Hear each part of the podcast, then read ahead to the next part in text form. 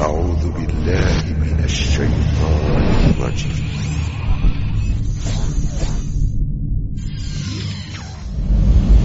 يا أيها الذين آمنوا إذا نودي للصلاة من يوم الجمعة فاسعوا إلى ذكر الله وذروا البيع. ذلكم خير لكم إن كنتم تعلمون. فإذا قضيت الصلاة فانتشروا في الأرض وابتغوا من فضل الله واذكروا الله كثيرا لعلكم تفلحون Berapa banyak manusia yang terhalang dari kebenaran karena kesombongan. Seperti halnya iblis. Ketika Allah berikan kepada iblis keistimewaan, ia pun diberikan amanah untuk memegang langit dunia. Ia diberikan kelebihan di atas para malaikatnya.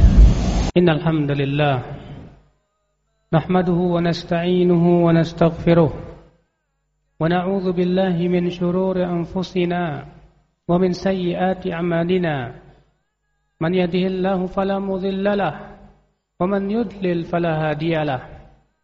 وأشهد أن لا إله إلا الله وحده لا شريك له وأشهد أن محمدا عبده ورسوله. قال الله تعالى في كتابه الكريم يا أيها الذين آمنوا اتقوا الله حق تقاته ولا تموتن إلا وأنتم مسلمون. وقال تعالى يا أيها الناس اتقوا رب ربكم الذي خلقكم من نفس واحدة وخلق منها زوجها وبث منهما رجالا كثيرا ونساء. واتقوا الله الذي تساءلون به والأرحم إن الله كان عليكم رقيبا. وقال تعالى يا أيها الذين آمنوا اتقوا الله وقولوا قولا سديدا يصلح لكم أعمالكم ويغفر لكم ذنوبكم. ومن يطع الله ورسوله فقد فاز فوزا عظيما.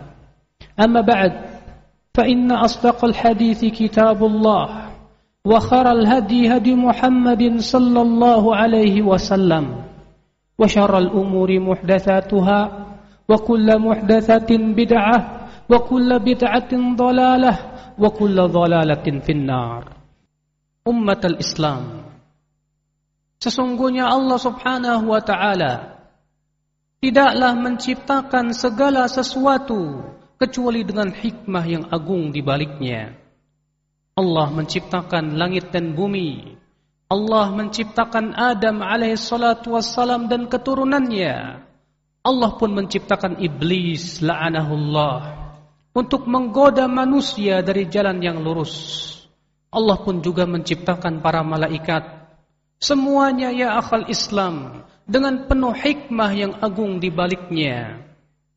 Tentunya setiap kita untuk senantiasa mempelajarinya akan hikmah-hikmah yang agung tersebut.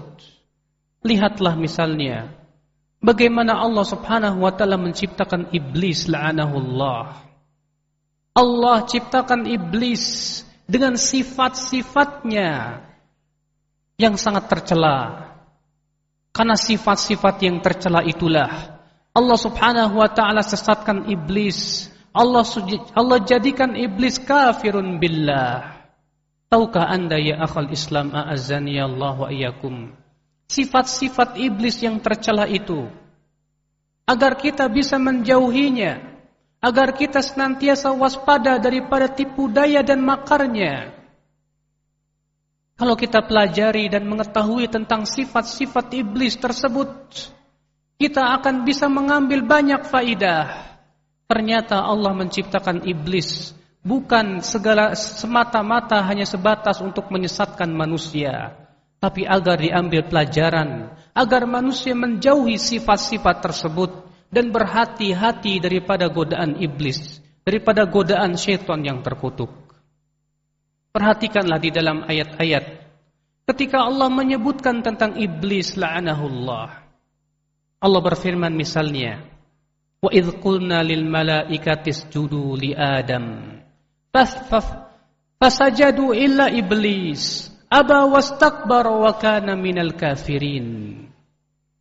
Dan ingatlah kata Allah, ketika kami berkata kepada malaikat, hendaklah kalian sujud kepada Adam.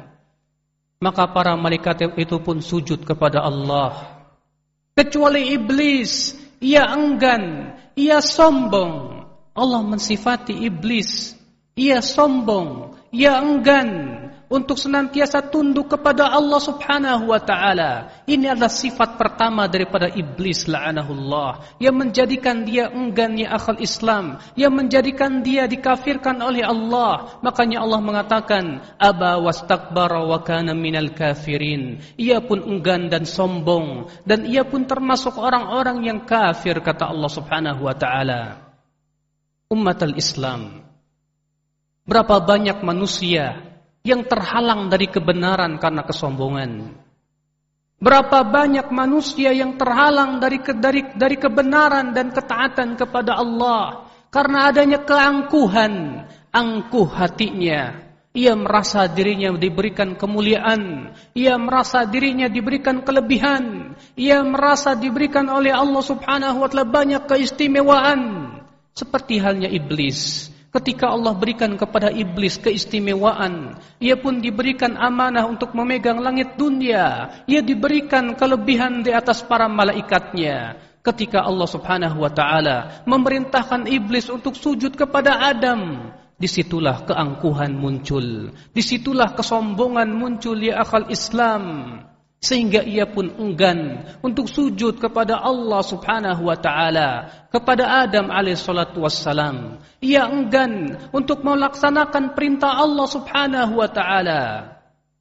Oleh karena itu ya akhi Rasulullah mengancam la yadkhulul jannah man kana fi qalbihi mithqala mithqala habatin min khardalin min kibrin. Tidak akan masuk surga kata Rasulullah. Orang yang ada di dalam hatinya sebesar biji sawi dari kesombongan iya dan billah. Dan Rasul kita yang mulia alaihi salatu wasallam menjelaskan tentang hakikat sombong. Al-kibru batarul haqqi wa ghamtun nas Sombong itu menolak kebenaran yang datang kepadanya dan menganggap leceh manusia. Itulah kesombongan. Ketika datang kepadanya dalil, kepada ketika datang kepadanya kebenaran, dia tolak karena tidak sesuai dengan akalnya atau dia merasa dirinya lebih tinggi derajatnya ternyata yang menyampaikan kebenaran lebih muda darinya. Ternyata yang menyampaikan kebenaran ia berada di bawah kedudukannya. Umat al-Islam a'azzani Allah wa iyyakum di antara sifat iblis ya akhi yaitu kenapa iblis tidak mau sujud kepada Adam? Kata para ulama di antara sebabnya itu hasad dengki. Kenapa iblis ia tidak mau sujud kepada Adam? Karena hatinya tidak rela. Ternyata ada orang yang lebih diberikan oleh Allah kelebihan di atasnya. Ia merasa, merasa sebagai makhluk yang diberikan istimewaan oleh Allah Subhanahu wa taala. Ketika Allah menciptakan manusia dari tanah, Ketika Allah subhanahu wa ta'ala menciptakan Nabi Adam alaihissalatu wassalam. Lalu Allah memerintahkan malaikat untuk sujud kepada iblis. Kepada Nabi Adam. Maka iblis pun sombong. Dia pun dengki terhadap Adam. Maka pada waktu itu iblis pun bersumpah. Ia berkata, Fabima aghwaitani la'aq'udanna lahum siratukal mustaqim. Karena engkau ya Allah telah menyesatkan diriku, sungguh aku akan sesatkan hamba-hambamu dari dari jalan yang lurus. Nabi Adam jatuh kepada kesalahan. Namun Nabi Adam bertaubat kepada Allah. Sedangkan iblis jatuh kepada kesalahan, tapi ia tidak mau bertaubat kepada Allah Subhanahu wa taala. Allah memerintahkan iblis untuk sujud kepada Adam, tapi iblis sombong. Sebagian ulama berkata, ini menunjukkan bahwa meninggalkan kewajiban dan meninggalkan perintah lebih berat di sisi Allah daripada melakukan larangan. Kenapa? Karena orang yang meninggalkan perintah ya akhi, biasanya karena keengganan yang ada di dalam hatinya. Lihatlah orang-orang yang tidak mau salat, tidak mau sujud kepada Allah. Hatinya enggan, hatinya sombong. Seakan-akan ia menganggap bahwasanya dirinya sesuatu yang luar biasa, tidak butuh untuk sujud kepada pencipta alam semesta ia dan billah. Umat al-Islam a'azzani Allah. Kedengkian pun ya akhi, itulah yang menghalangi iblis untuk sujud kepada Adam alaihissalatu wassalam. Ketika ia melihat Adam diberikan oleh Allah keistimewaan, ia tidak ridha, ia tidak suka, maka ia pun tolak mentah-mentah perintah Allah untuk sujud kepada Adam alaihissalatu wassalam.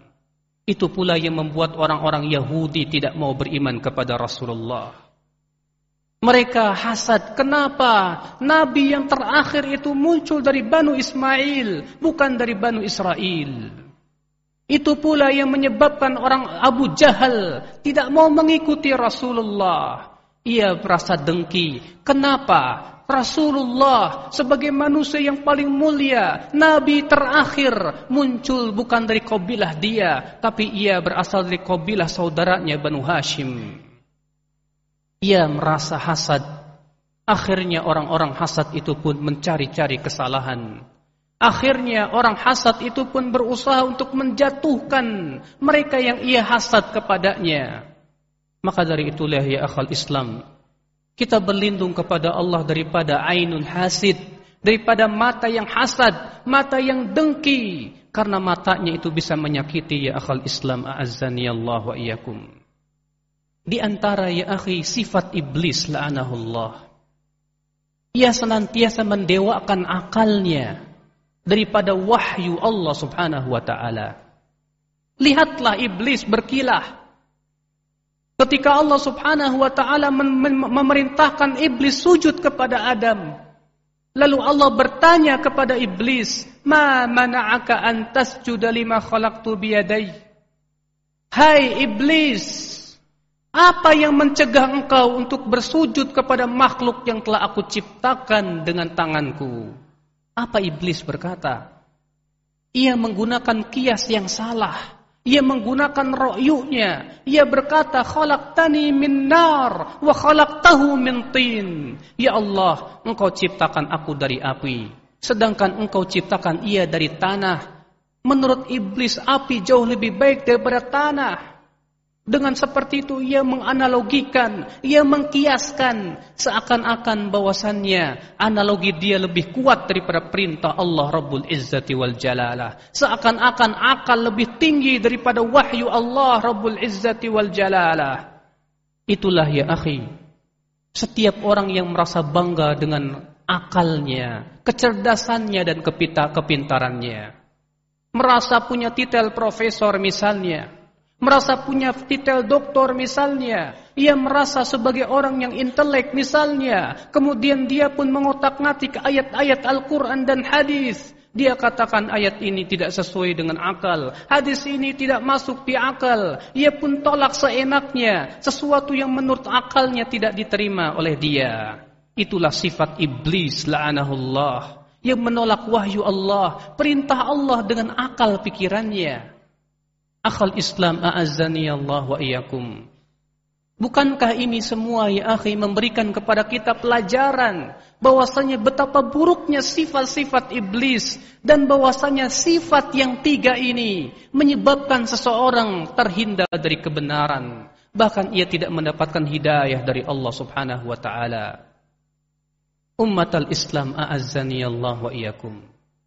Seorang muslim, seorang mukmin berusaha untuk taslim kepada perintah Allah dan Rasulnya.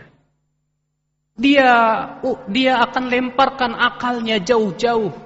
Ketika akalnya merasa dalil ini tidak sesuai dengan akalnya, dia tuduh akalnya. Barangkali saya bilang yang tidak faham. Barangkali akal saya yang lemah. Tidak mungkin wahyu Allah salah. Allah pencipta akal, pencipta manusia. Dia yakin bahwasanya Allah adalah Rabbul Izzah. Allah adalah pencipta alam semesta. Wahyunya tidak mungkin salah. Tidak mungkin Allah subhanahu wa ta'ala berbicara dengan kebatilan.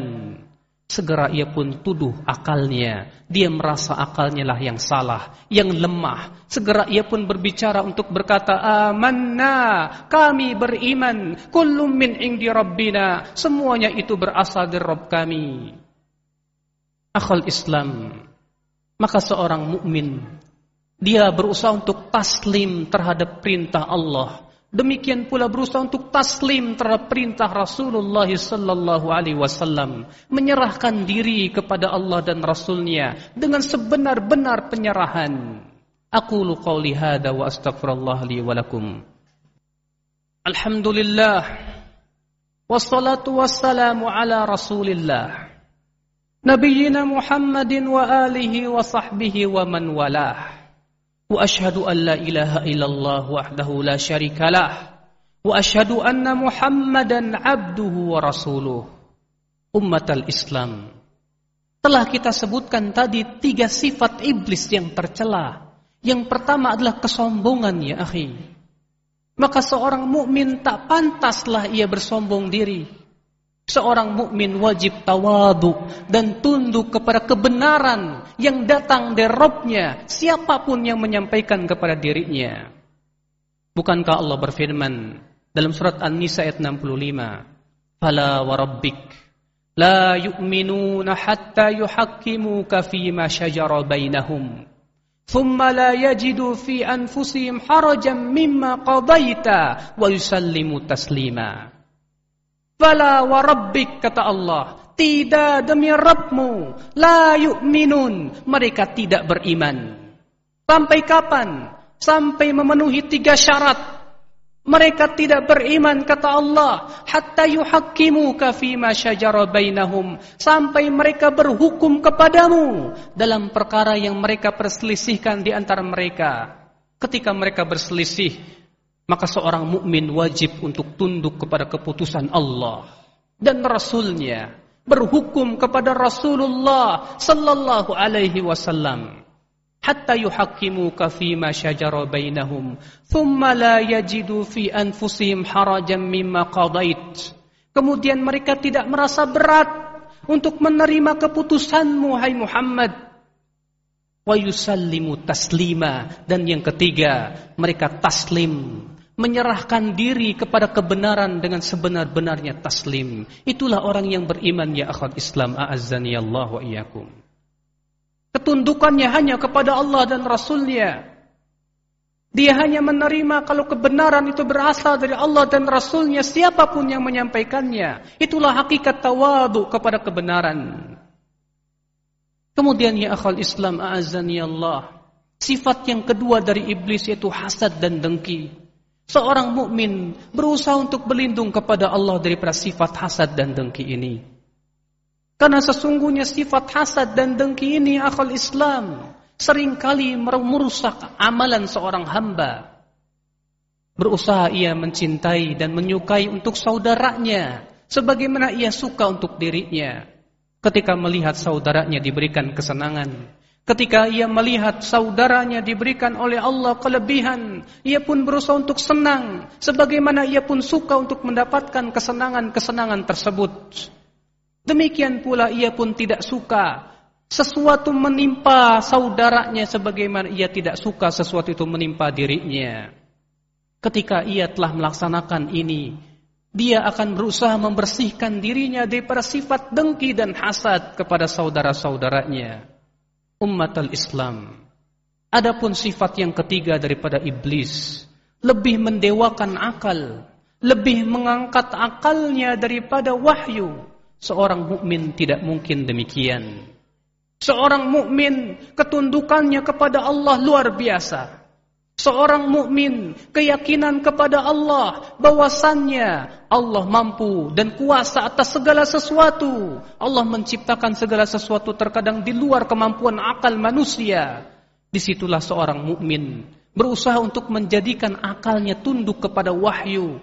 Akalnya tidak digunakan untuk menentang wahyu, tapi akalnya digunakan untuk memahami wahyu sesuai dengan apa yang diperintahkan oleh Allah dan Rasulnya. Kita mohon kepada Allah ya akhi agar kita dilindungi dari pertiga sifat iblis la'anahullah ini.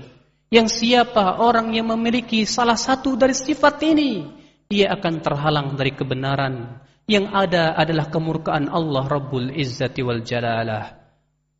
Allahumma salli ala Muhammad wa ala ali Muhammad kama sallaita ala Ibrahim wa ala ali Ibrahim innaka Hamidum Majid.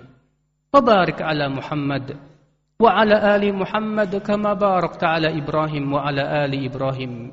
إنك حميد مجيد. اللهم اغفر للمسلمين والمسلمات والمؤمنين والمؤمنات الأحياء منهم والأموات. إنك سميع قريب مجيب دعوة يا قاضي الحاجات. اللهم وتب علينا إنك أنت التواب الرحيم. رب اغفر لي رب اغفر لنا ولوالدينا وارحمهما كما ربيانا صغارا. اللهم وتب علينا إنك أنت التواب الرحيم. وآخر دعوانا أن الحمد لله رب العالمين.